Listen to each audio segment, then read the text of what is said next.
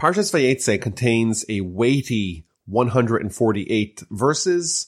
And we are going to be following the storyline of Jacob exclusively. At the end of last week's Parsha, Jacob usurped the blessings from his brother. He found out his brother wants to kill him. He's told by his mother and then his father to go travel to Haran, to the home of Rebekah's brother Laban, marry one of his daughters, settle down there until things quiet down on the home front. And the parsha begins that Jacob leaves Be'er Sheva, he leaves the home where his parents are, and he travels to Haran. And this journey is quite memorable because he stops along the way in the place. Whenever the Torah says the place, it doesn't tell us which place it is. It's a reference to Temple Mount, to Mount Moriah, to the place where both temples stood, where the third temple is going to stand, the plateau held up by the western wall in Jerusalem. He stops there overnight. He spends the night there. He gathers some stones from the area, places it around his head, and he goes to sleep and he has a very memorable dream. In the dream, he sees a ladder that's rooted in the ground, but the head of the ladder is in heavens, and there's angels of God going up and going down the ladder. And he has a prophecy. And God appears to him in the prophecy, and he says to him, I am the God of Abraham and the God of Isaac. The land upon which you are sleeping, i.e. the land of Canaan, the land of Israel, is going to be yours for you and for your, for your descendants. So this is the third time we have the pledge. The pledge was given to Abraham, to Isaac, and to Jacob. And the Almighty continues, your descendants will be as numerous as the dust of the earth. You will spread in all directions and all the nations of the world will be blessed through you and through your descendants. And this again is a repetition of the blessings that were originally given to Abraham, repeated to Isaac, and now a third time to Jacob. And the Almighty continues, verse 15. And behold, I will be with you. I will guard you in all that you do. I will return you to this land. You're going now to Haran. You're going to spend some time in Laban's home. I'll bring you back. I won't abandon you. I'm going to fulfill my pledges to you. So there's a few things here to, to analyze. First of all, why is Jerusalem, why is Temple Mount called the place and it's not identified as Jerusalem by name? There's all kinds of other names given to Jerusalem, to Mount Moriah, to Temple Mount in the Torah, but Jerusalem is not one of them. So interesting question. The Rambam gives several answers.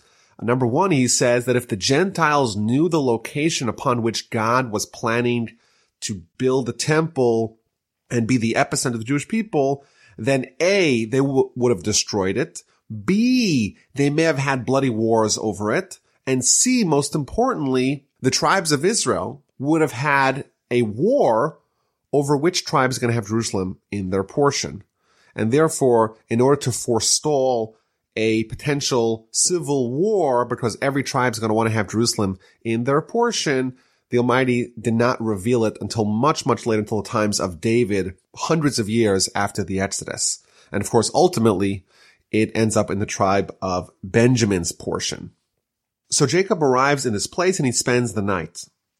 And Rashi tells us that he prayed in this location and specifically he instituted the evening prayer. This is a little bit interesting. You know, Jacob is fleeing from his brother. He's about to travel to the unknown world and he stops at night and he institutes the evening prayer. And I think this reveals the essence and the power of the evening prayer. In Talmudic literature, our world, or certainly our world when we are quote unquote in exile, is considered a world of darkness. You know, Jacob is now escaping. He's absconding from his homeland. His brother wants to kill him. He's about to engage in a very treacherous relationship with his future father-in-law. And you could maybe argue that this is a period of darkness for him in his life. And amidst the darkness, amidst the despondency, he invents, he institutes the evening prayer, the power of which is to infuse life and hope into a very dark world. And Rashi points out a little bit of a nuance here, uh, that when Jacob finally goes to sleep that evening, he takes stones from the place and puts them around his head. Rashi points out a little bit later on, Jacob's going to wake up and the word in the Torah to describe the stones is now singular. He takes the stone. So somehow overnight, the stones, the plural, the multiple stones that Jacob placed around his head transformed into one stone in verse 18, where Jacob takes the stone that he put around his head and he pours oil in it and makes it into an altar. Rashi tells us something very fascinating, that he had placed 12 stones around his head, but in the middle of the night, the stones started fighting, jostling with each other. Each one of them was saying, well, this righteous Jacob, he should lay on me. And the other stone was saying, no, he shall lay on me. And the Almighty made a miracle and fused the 12 stones together, made one big stone. Very interesting imagery here that were shown by Rashi about what happens to Jacob's improvised pillow. Now, the Ramchal, the great Jewish philosopher and ethicist of the 18th century, he tells us something very interesting. He says that when people are spiritual, then they uplift the world around them and make it spiritual too. You have these rocks. They're ordinary. They're regular rocks. And suddenly they're worried about the spiritual ramifications of upon whose head Jacob is going to lean. Because of the holiness of Jacob, wherever he went, even the things that were previously mundane, they were uplifted and made spiritual. Just an interesting idea here that we see. Now, one of the commentaries asked an interesting question. After all, all these stones were fighting. Each one of them wanted to have Jacob rest his head upon that stone. So what the Almighty do? The Almighty fuses the stone into one big stone. Well, how does that solve the problem? Even though they're all one stone, Jacob has to have his head on one part of the stone. And therefore the competition the fighting between the stones should continue. And the answer is that when there's unity, once all the stones have been fused together, then there's no competition, which is of course a very valuable idea that the only reason why the stones were initially jostling and fighting and competing to have Jacob lie on them is because they were distinct. They view themselves as being distinct. Once they're together, once it's one big amalgamated stone, everyone's happy, even if Jacob has a different part of the stone, but if it's all part of one thing, then there's no fighting.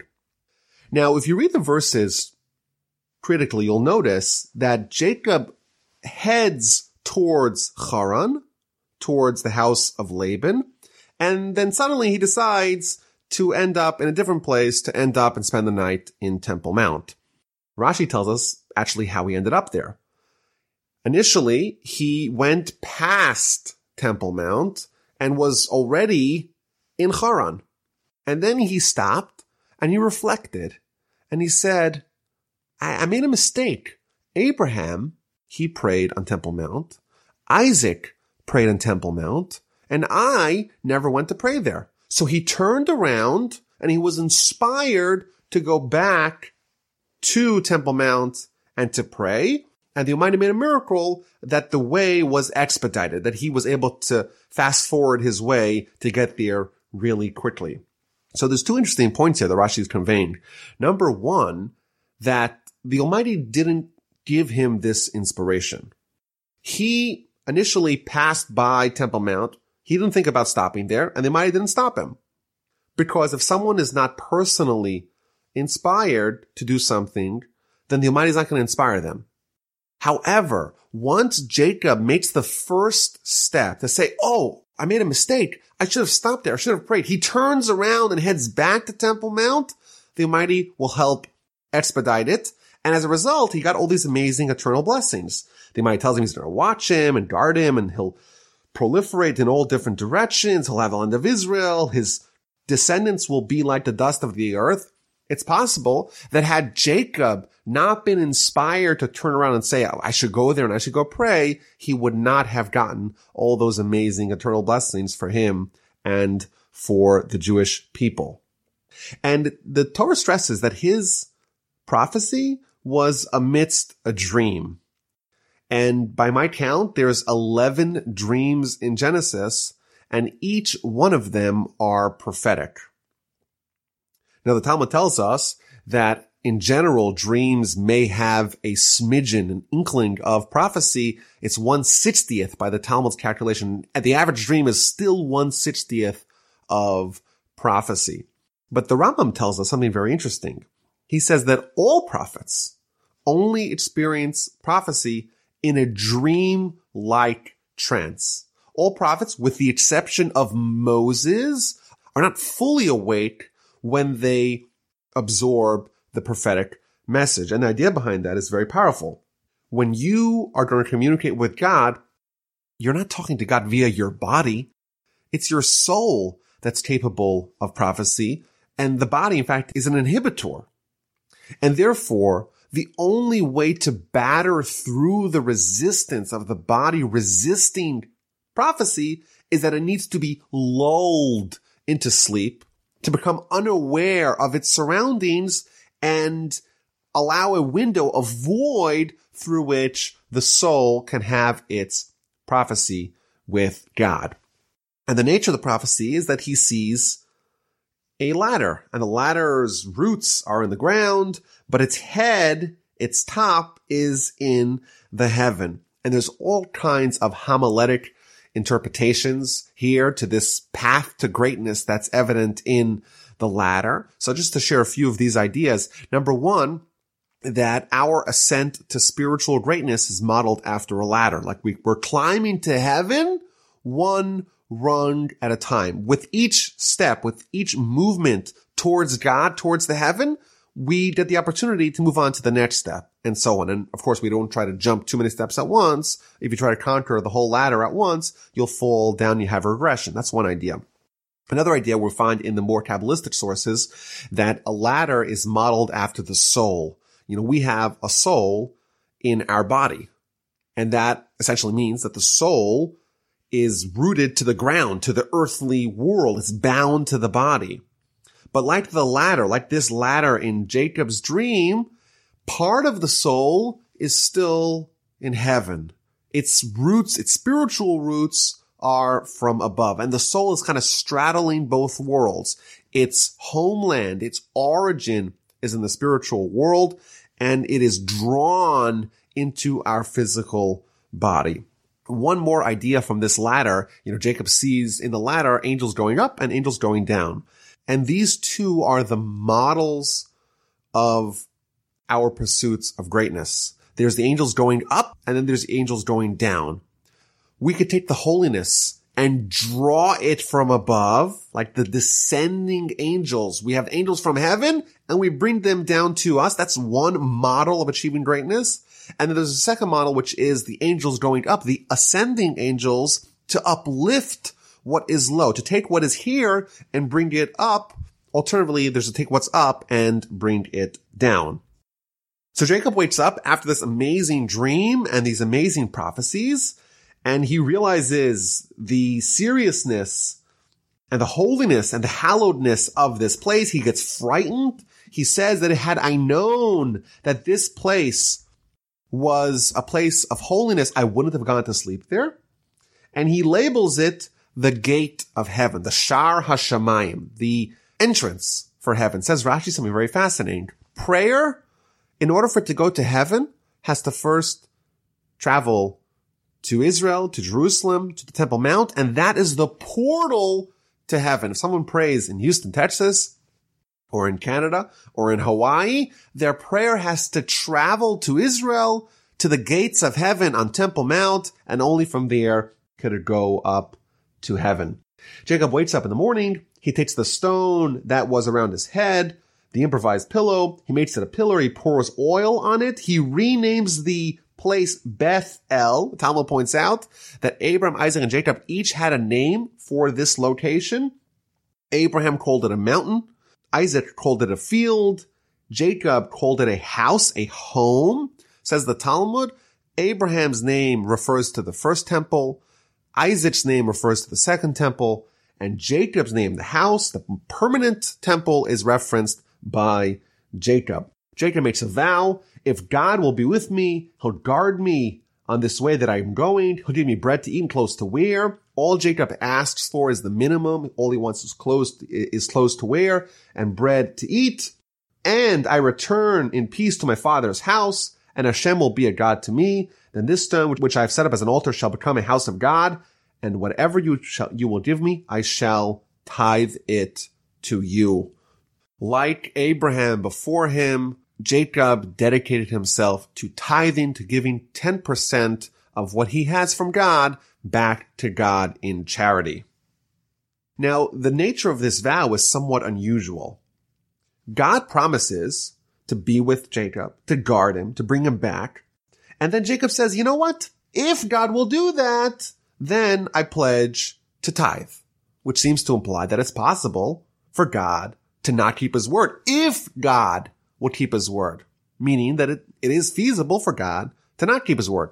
Well, how's that so? Of course, God's going to keep his word. So the Ramban in his comment here says something kind of scary. He says that the reason why Jacob made this vow, this promise, this pledge, this condition is because it's possible for God to not keep his word if people sin, meaning that God's promises are contingent upon us doing our job. If we don't do our job, then God is absolved from his responsibility, which of course is a, ter- a terrifying idea. Chapter 29 begins with Jacob leaving Temple Mount and heading to east and arriving in the hometown of Laban, his uncle. And he arrives to town and he sees a well. And behold, there's three flocks of sheep beside the well and they're all waiting to have enough herdsmen, enough shepherds come to the well because on top of the well there's a huge stone and they can't get any water to give water to their flocks until the stone is rolled off. And therefore they're just sitting around loitering around waiting for more people to come to uncork the well. And Jacob reaches out to them and he says to them, my brothers, where are you from? We're from Haran. Do you know Laban, my uncle? He says, we know him. How's he doing? He's doing well. His daughter Rachel is about to come together with the flock. And Jacob muses to them. I don't understand. You're just sitting around here loitering, waiting for something, obviously, but it's the middle of the day. Why are you not tending to your flock, grazing with them? Why are you sitting around here doing nothing? And they respond, we can't, we have to give our flock water, but we can't do it because there's the huge rock, the huge stone on top of the well. We're waiting for enough people to come to roll it off.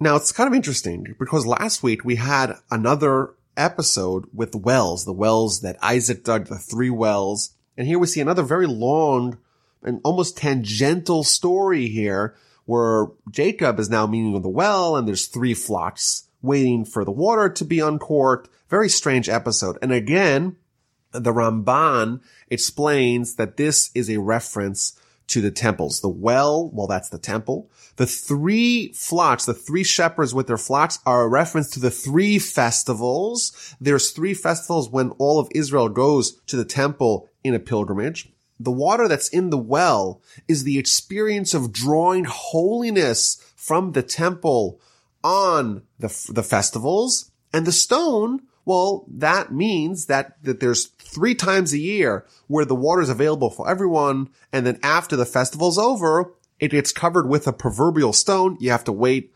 until next festival. So again, we see how the commentaries show us a deeper layer in what seems to be incidental episodes of the forefathers in Genesis that it's really referencing to very important ideas that are relevant to the whole nation. Now, when Jacob starts rebuking them, he says to them, you know, what are you doing here? Why are you just loitering? Rashi tells us something very important. Rashi says that Jacob tells them, I don't get it. If you're being hired by the owner of the flock, then it's your responsibility to make sure that you do a complete day's work. It's, it's inappropriate for you to be hired to do a job and not execute responsibilities faithfully.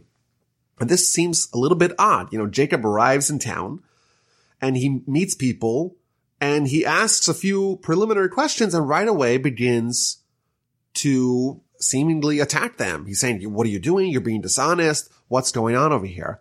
So the commentaries explained that Abram, Isaac, and Jacob, these people are totally intolerant of evil and of dishonesty. And therefore, if Jacob sees something that he finds as inappropriate, it's improper for him to sit back and to absorb it and to be complacent. He has to react.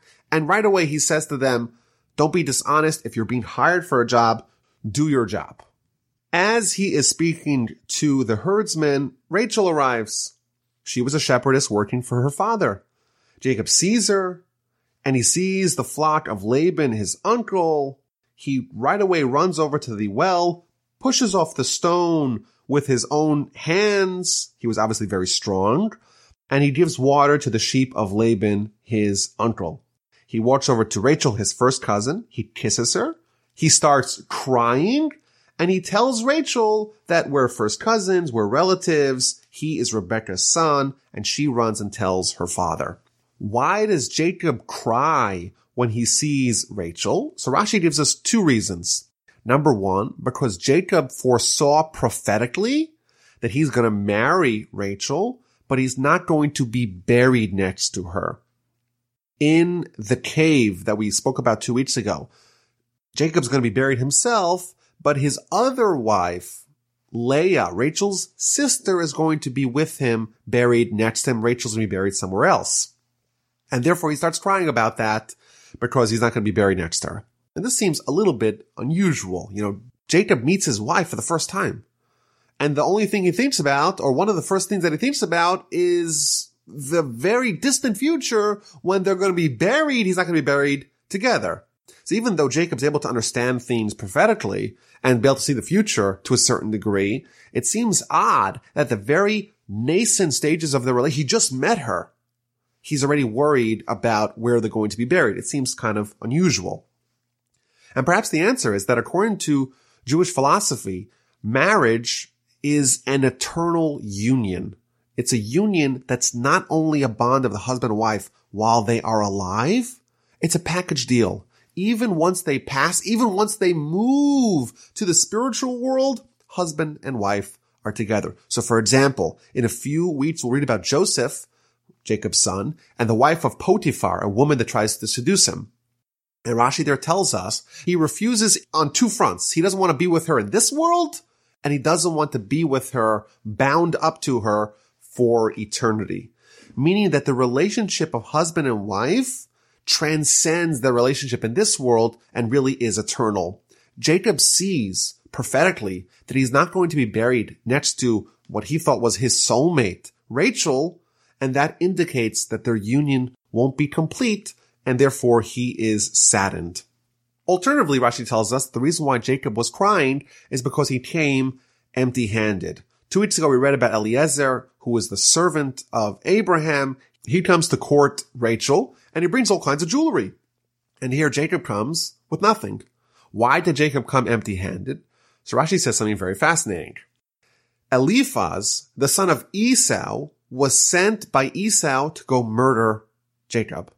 So Jacob was laden with all kinds of jewelry and Eliphaz comes and upon the instruction of his father, is about to kill Jacob.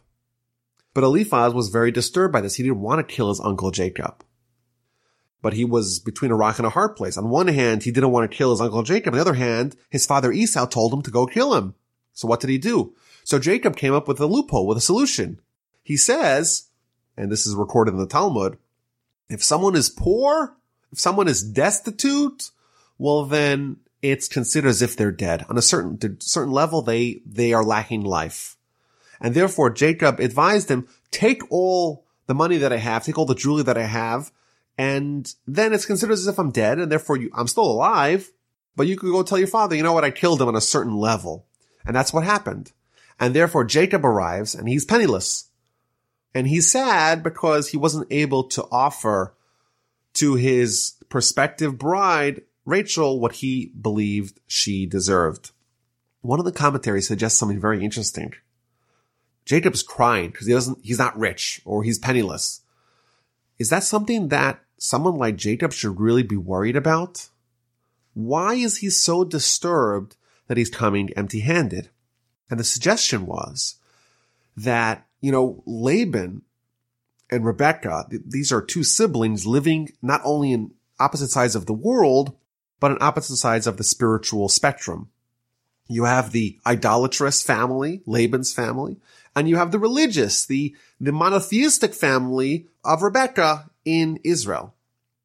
Jacob is worried that people will have a certain stigma about the people who are more religiously inclined, more monotheistic, that they're, they're not successful. They're not able to carry their weight. And they're poor. They're, they're, they don't have their affairs in order. That is a certain criticism that could be levied and maybe still is today levied on the people that are more focused on the spiritual world, but they're not put together. They don't dress well. They're, they're not financially adept. That, that's a, that's a common criticism even today.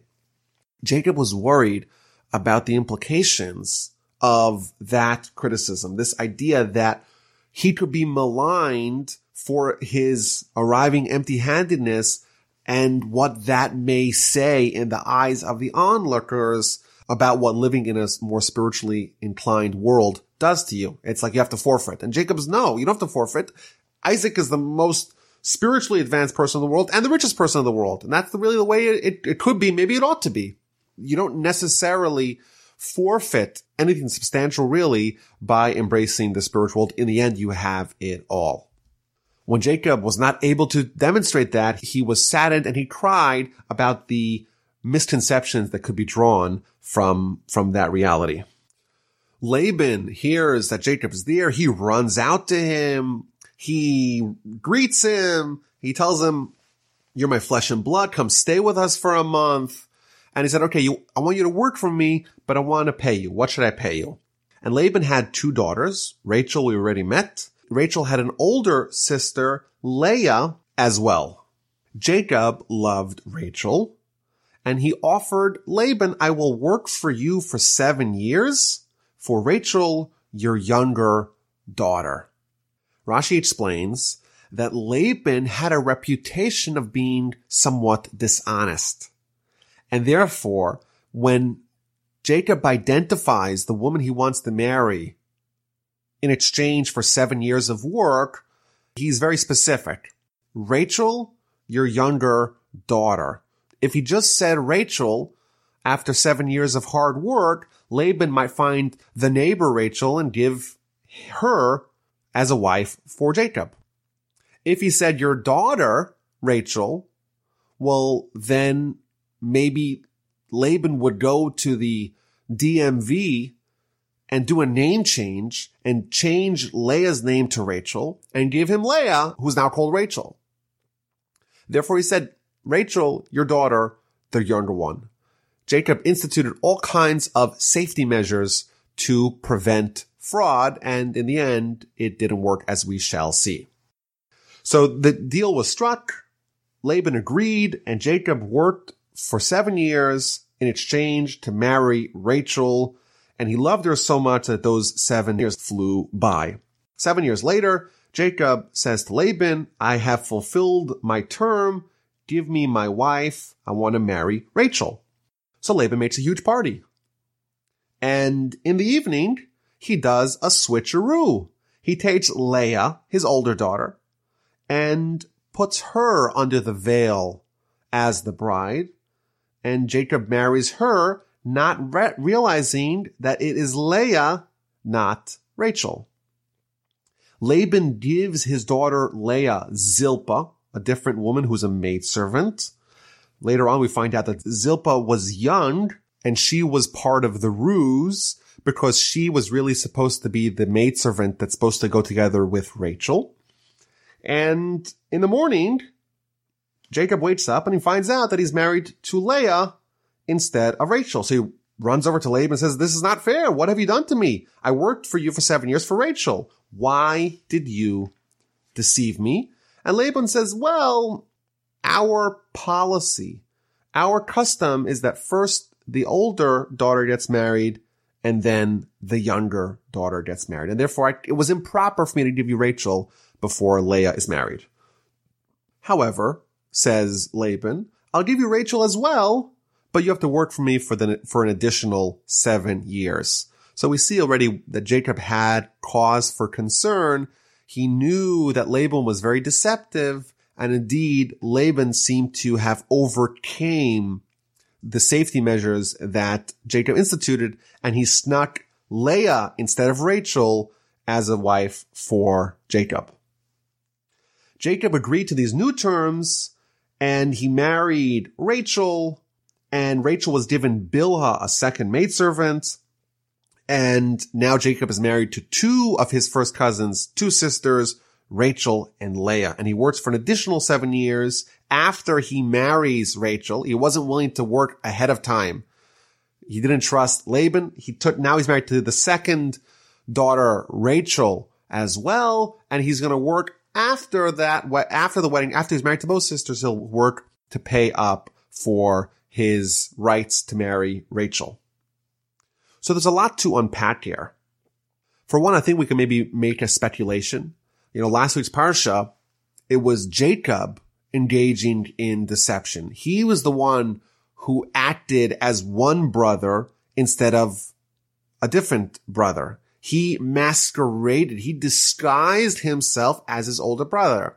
And maybe that boomeranged back at him in a deception that was done to him where again, two siblings were swapped and one was passed off for the other, which is just an interesting idea in general. But one question could be asked is that, you know, how is it really possible for Jacob to not have picked up on the ruse? How is it possible that he didn't realize that the woman he was marrying is indeed Leah, not Rachel? So there's a few answers to this question. I think the simple answer is, is that just like Jacob and Esau were twins, Rachel and Leah were twins too. So they might have looked kind of similar. And maybe also one of the commentaries suggests that Laban made a big feast. Maybe there was alcohol that could have influenced J- Jacob's ability to perceive what was happening. Rashi says something very interesting. Rashi says this teaches us the modesty of Jacob. Even though he was living with his family for seven years, he wasn't fraternizing with the girls until he married them. And therefore he was so removed from them that he didn't notice that indeed he was marrying Leah and not Rachel. Rashi also tells us something very fascinating. Rashi says is that Jacob instituted another fraud prevention measure. He gave a secret code to Rachel. And he said to Rachel, this is the code, and I want you to share this code with me under the wedding canopy, just so I should know for sure. It's like two factor authorization, just so I know for sure that you are Rachel and I'm not sharing the code with anyone else. In middle of the wedding, Rachel sees that Leah's being sent to the wedding canopy and she is totally unaware of the secret code and she is now about to be subject to a terrible humiliation in front of everyone. So she runs over to Leah and she tells her the secret code. And therefore under the wedding canopy, Jacob asks for the code and Leah, having been informed of the secret code by her sister Rachel, she responds with the code, and therefore Jacob was assuaged that indeed he got the right one. And this shows the tremendous self-sacrifice of Rachel. She was willing to forfeit the love of her life, the man that she had hoped to build the Jewish people together with. She had forfeited that in order to prevent her sister from shame. The Talmud tells us something very striking. It's preferable for someone to throw themselves inside a fiery furnace to kill themselves in effect, to not whiten the face of their fellow publicly, to avoid shaming someone else. You're even supposed to maybe even kill yourself. Rachel was so concerned about the shame of her sister Leah, even if it meant giving up everything, she conveyed the secret code to her sister. Jacob finds out about what happened and he says to Laban, what is this you have done to me? Was it not for Rachel that I worked for you? Why have you deceived me? It's remarkable how Jacob had a very measured reaction. He didn't throw chairs. He didn't raise his voice. He didn't get angry. This is a superhuman response to the grand deception that Laban perpetrated. And in the end, Jacob agrees to the terms set forth by Laban. He'll marry both sisters and he'll work for an additional seven years, even though it was Laban who had reneged upon the contract of giving Rachel as a wife after seven years of work. Now there's a technical problem at play here. By Torah law, a man is not allowed to marry two sisters simultaneously if they're both alive. If a man marries one sister and that sister dies, he, he's allowed to marry her sister subsequently. But if the first wife is still alive, he's not allowed to marry the second wife. And we know that Abraham, Isaac, and Jacob, the Talmud tells us, they observed all of Torah. So how did Jacob marry two sisters? So there's many answers to this question. The Ramban we've mentioned in the past tells us that Jacob observed all of Torah so long as he was in the land of Israel. Now he is in Haran. He's outside of the land of Israel. He didn't observe all of Torah. And therefore, it was Rachel, when, the, when they were about to re-enter the land of Israel, it was Rachel who died because she was the one who encroached upon the prohibition of marrying two sisters. She was one who married Jacob second, and therefore she was the one who had to die when he was about to enter Israel. That's what the Ramban says. There are many other answers to this question. I want to share just one of them, uh, brought from the Kesav Sofer he says that a person is not allowed to marry two sisters, but this is the only one that after the death of one of the relatives, he's allowed to marry the other one. And he proves that the reason why the Torah does not allow one man to marry two sisters is because those two sisters will become rivals and they'll fight over who gets more attention, more love from their husband. And therefore, once one of the wives dies, one of the sisters die, it's okay for him to marry the second sister. And here, Rachel is demonstrating tremendous self-sacrifice for her sister, tremendous selflessness for her sister by giving her the codes. Jacob was sure that there was sisterly love between the two and he wouldn't encroach on this problem that these sisters won't be at each other's neck. And therefore he felt comfortable again because it was prior to Sinai, prior to the Torah being mandatory, he felt comfortable marrying two sisters given the conditions that existed in that family. So now Jacob is married to Rachel and to Leah. He works for another seven years to marry the second sister. Rashi tells us that Jacob displayed tremendous integrity, that he worked with the same dedication in the first seven years as he did with the second seven years, even though it was only via Laban's deception that he ended up having to work for a second seven years. Leah is not as loved as Rachel is, and therefore the Almighty opened up Leah's womb. She's very fertile, but Rachel remains barren. Leah has four sons in quick succession, Reuben, Shimon, Simeon, Levi, Levi, and Judah. And Rachel has zero children. In each one of these four children, she names the child based upon the feelings that she's having and the appreciation that she's having for what this creates in the family. And she names, for example, Judah, the word Yehuda means appreciation or thankfulness. And she's thankful to God that she has a fourth son and therefore she names him Judah. The Talmud tells us that until Leah thanked God for having a child when she named her fourth son Judah, there was no one that had that same level of appreciation for God in history. Chapter 30 begins where Rachel sees that she doesn't have any children and her sister is having many children and she becomes envious and she tells Jacob, give me children, otherwise I am dead. Simply stated, Rachel was envious of the fact that her sister Leah had children and she did not. Rashi tells us something very fascinating.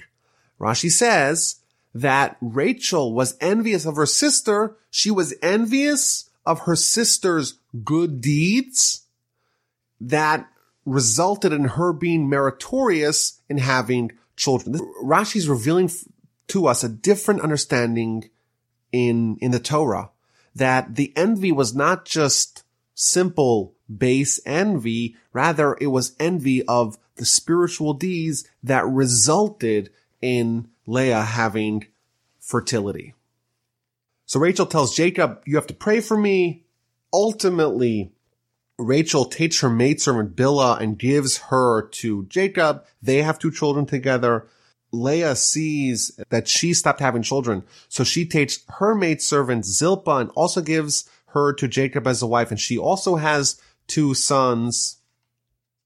So the final tally is that Jacob has four wives, Rachel, Leah, Bilhah, and Zilpah. And thus far he has eight sons, four from Leah and two apiece from Bilhah and Zilpah. And then we read the story about the Dudaim.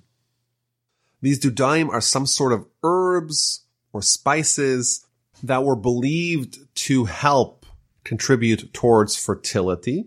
Reuben, the oldest son of Jacob, the oldest son of Leah, he goes out in the time of the, of the wheat harvest. He finds these dudaim, these aphrodisiacs or some other sort of herbs in the fields, brings them to Leah, his mother.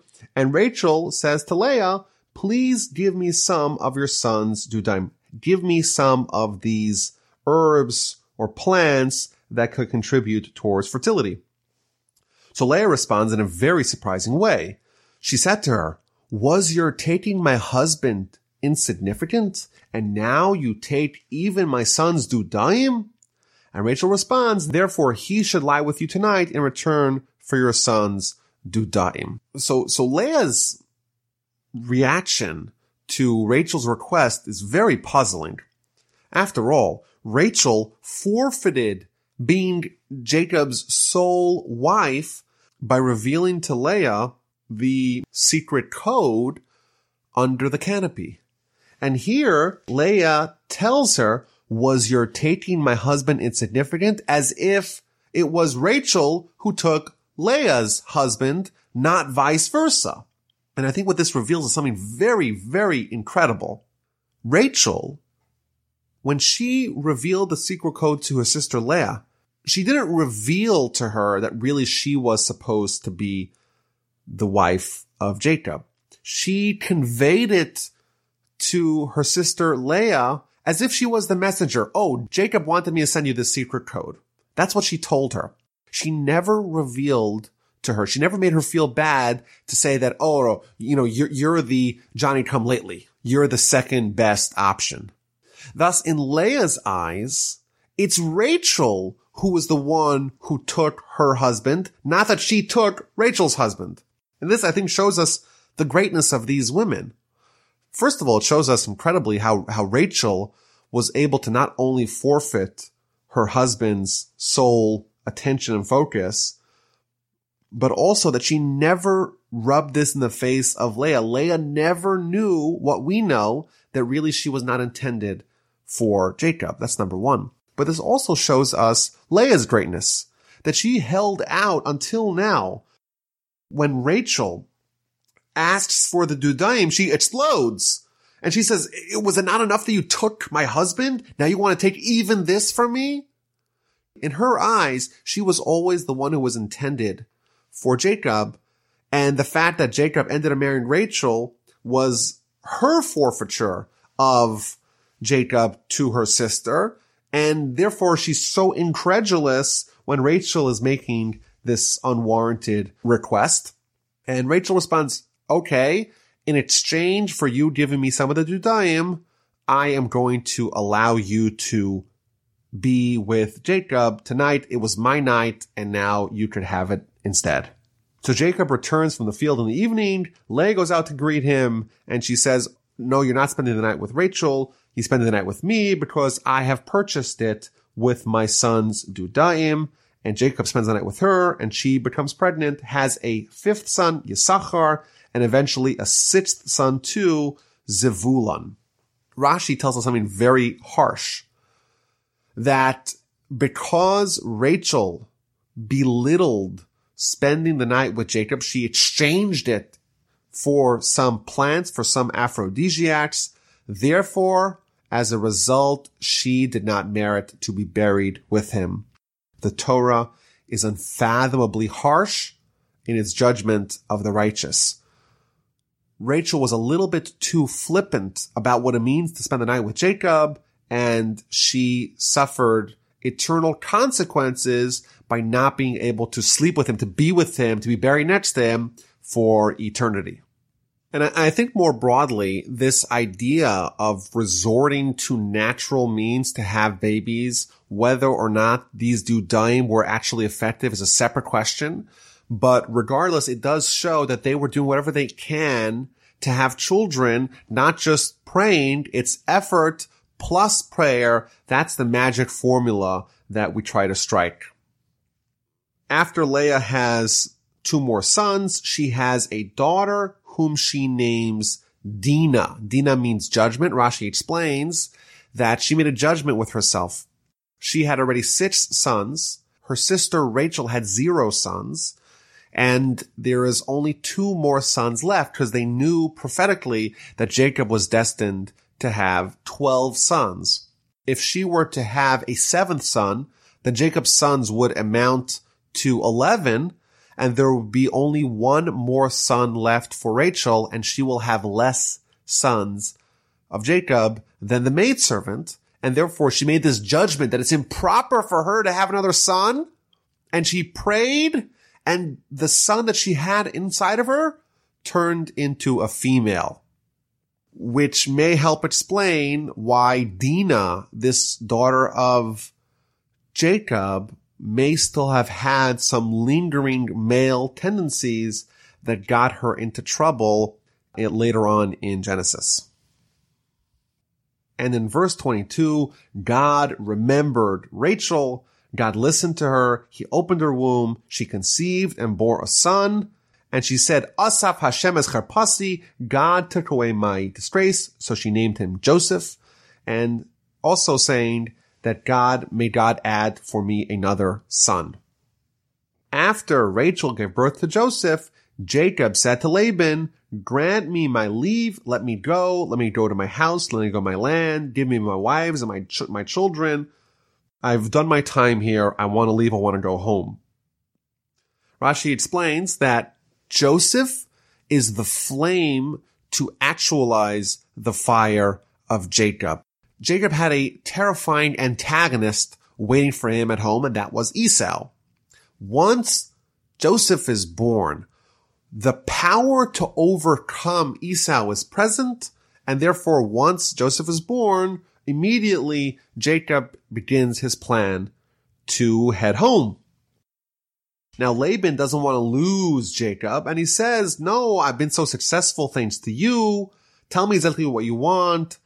I, will give you whatever you want. Just stay here with me. Keep on working for me because you are the key to my prosperity. They eventually agree to a deal. Jacob's going to continue working for Laban, but he's going to start earning assets that are going to be his to keep. They're going to remove all the speckled and spotted animals and they'll keep only the white animals, the white sheep, but all animals that are born with speckles and with spots i.e. all animals that buck the genetic trend are going to be given to Jacob. Laban was thrilled with, with this suggestion. They remove all the ringed and spotted and speckled goats.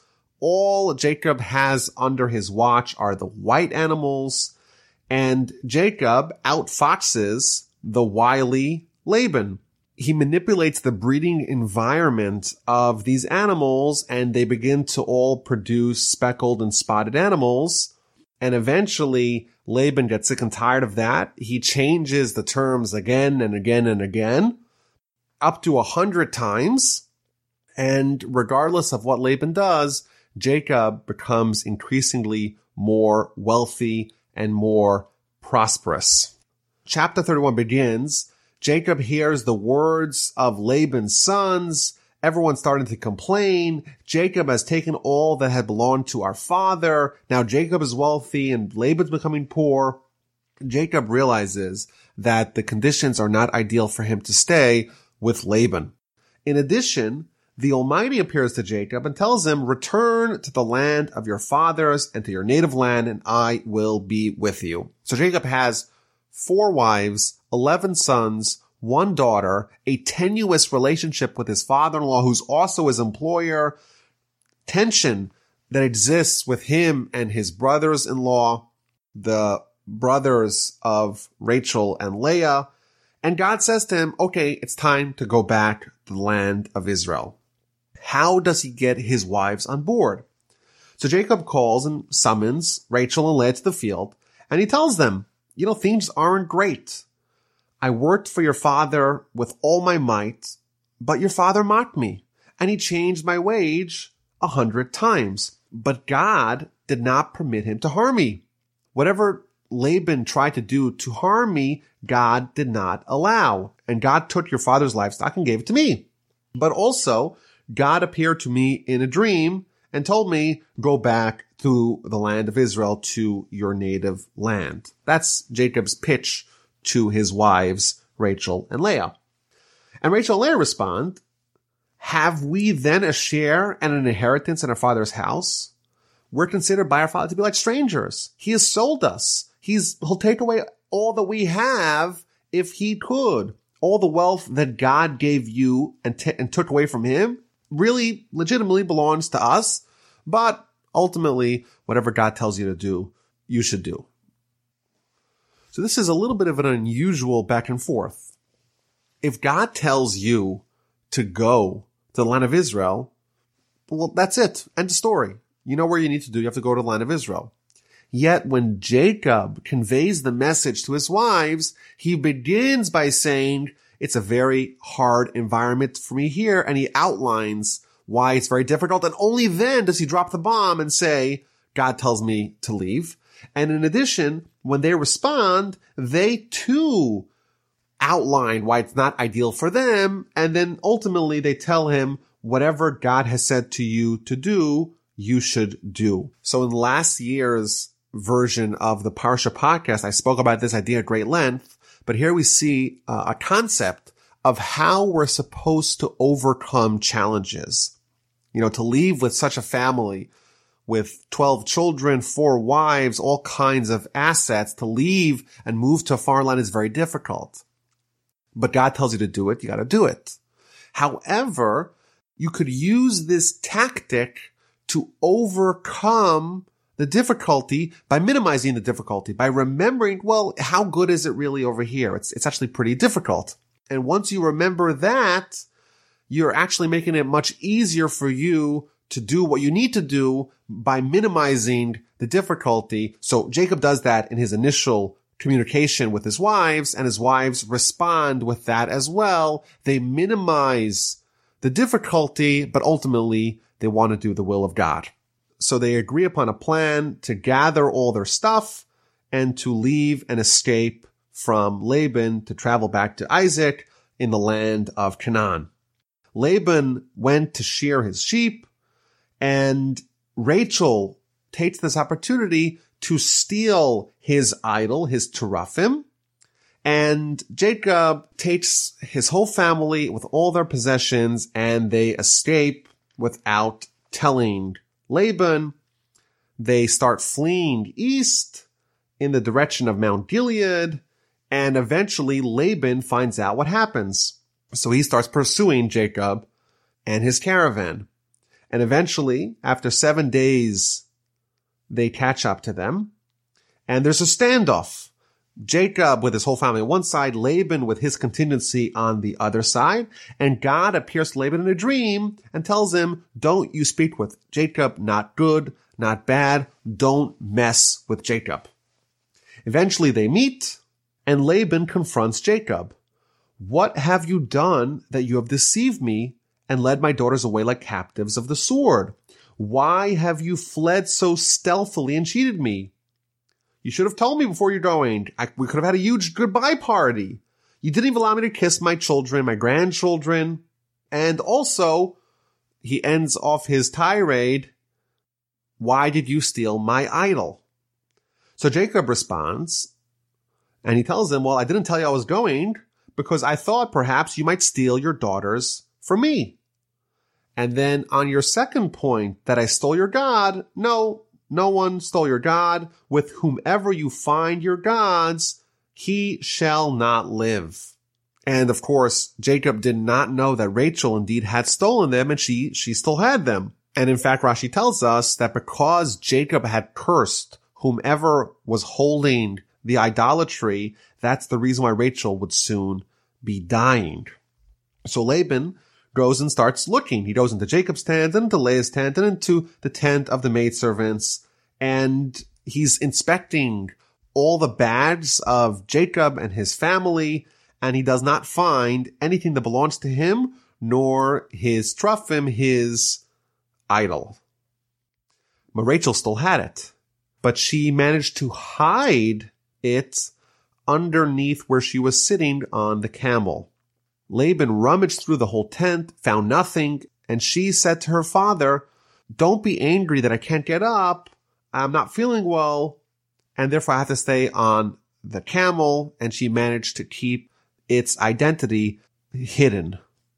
And Laban concludes his search and does not find his Truphim, his idol. So there's a few interesting points here. First of all, why indeed did Rachel steal the Truphim, the idols? So Rashi tells us, quoting from the Midrash, that the reason why she did it was noble. She wanted to prevent her father from worshiping idols. So what do you do? You take away the idol. It's a good thing. She maybe should be commended. She's like you have someone who's, God forbid, addicted to heroin well, what is the responsible onlooker that wants to help the addict? What do they do? They take it away. Or God forbid, if there's someone who's suicidal, you take away the gun. It seems like Rachel did the right thing. But Jacob in verse 32 curses whoever has it. Apparently he didn't know that Rachel stole it. And as a result of that, Rashi tells us Rachel died. So two questions. First of all, how indeed can Rachel be punished for doing what seems to be the right thing by removing her father's ability to worship the idol? That's question number one. Question number two, Jacob did not suspect that Rachel or maybe even someone else would do the right thing and take away the idol. Why does Jacob say so definitively, whoever has the idol is going to die? So I want to maybe suggest an answer. Jacob knew that someone may take the idol. But hopefully by the time they've traveled for seven days, they would have discarded it. Maybe you throw into a bush or into the river, but someone would have gotten rid of this dangerous contraband. And therefore, if you read the verses critically, Jacob only cursed the one who still has the idol in their possession, not who took it initially.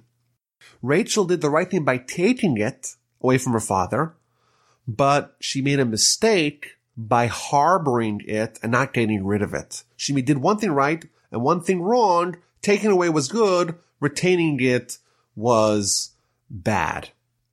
And therefore she became susceptible to the curse when Jacob says whoever has the Truphim, the idol, in their possession is going to die. She should have discarded it. It's very dangerous to walk around with an idol together with you uh, for easy access. After Laban comes up empty handed, Jacob launches a legendary attack on his father-in-law, Laban. Verse 36. Then Jacob became angered and he took up his grievance with Laban. Jacob spoke up and said to Laban, what is my transgression? What is my sin that you have hotly pursued me? When you rummaged through all my things, what did you find of all your household objects? Set it here before my kinsmen and your kinsmen and let them decide between the two of us. For 20 years I've been working for you. Your animals never miscarried. I never ate any of your animals from your flock. If an animal got injured, I absorbed the loss. If it was stolen, if it was injured by day or by night, by day, scorching heat consumed me. Frost by night. I lost sleep over your animals. For 20 years, I have been in your household. 14 years for your two daughters, six years for your flock. You changed my wage a hundred times. And if not for the fact that the Almighty was watching over me, I would have totally been empty handed, have nothing to show for my 20 years of hard work for you. God saw my, my wretchedness and the toil of my hands, and he admonished you last night. Jacob levies a scathing attack on Laban for his egregious mistreatment of him. And Laban responds in verse 43, then Laban spoke and said to Jacob, the daughters are my daughters, the children are my children, the flock is my flock, and all that you see is mine. Laban is completely unreasonable. There was no one to talk to. Jacob outlined logical arguments of why he was mistreated, and in a completely disingen- disingenuous way, Laban totally disregarded all of Jacob's arguments. The sons are mine, the daughters are mine, the flock is mine, everything is mine. And we see sometimes that when sometimes there's going to be a conflict and one side is not willing to listen and no matter what you say, no matter how clearly you outline your, your arguments, no matter how clearly rational and intellectually sound they are, it doesn't matter. If the other side is unwilling to listen, unwilling to hear, now, no matter what you say, you may not be able to penetrate that. And Laban continues and proposes a truce, a treaty. Yet to my daughters, what could I do to them this day or to the children whom they have borne? So now come, let's make a covenant, I and you, and the Almighty should be a witness to me and you. They take a bunch of stones, they build a monument, they pledge to each other that neither of them will cross this DMZ to harm the other. They make a feast, they break bread, they spend the night together, and in the morning, Laban departs back to his homeland. He kisses his sons and his daughters. He blesses them. And Jacob continues along the way as he's about to arrive land of Israel. Angels appear to him. Now the angels of Israel are there to accompany him. He spent 20 years together with Laban. He managed to survive and thrive under those very treacherous conditions. Now it's time for him to head back to Israel and to face the music with Esau, the brother, still hell-bent on killing him. And their interaction is going to dominate the beginning of next week's Parsha, Parshas Vayishlach.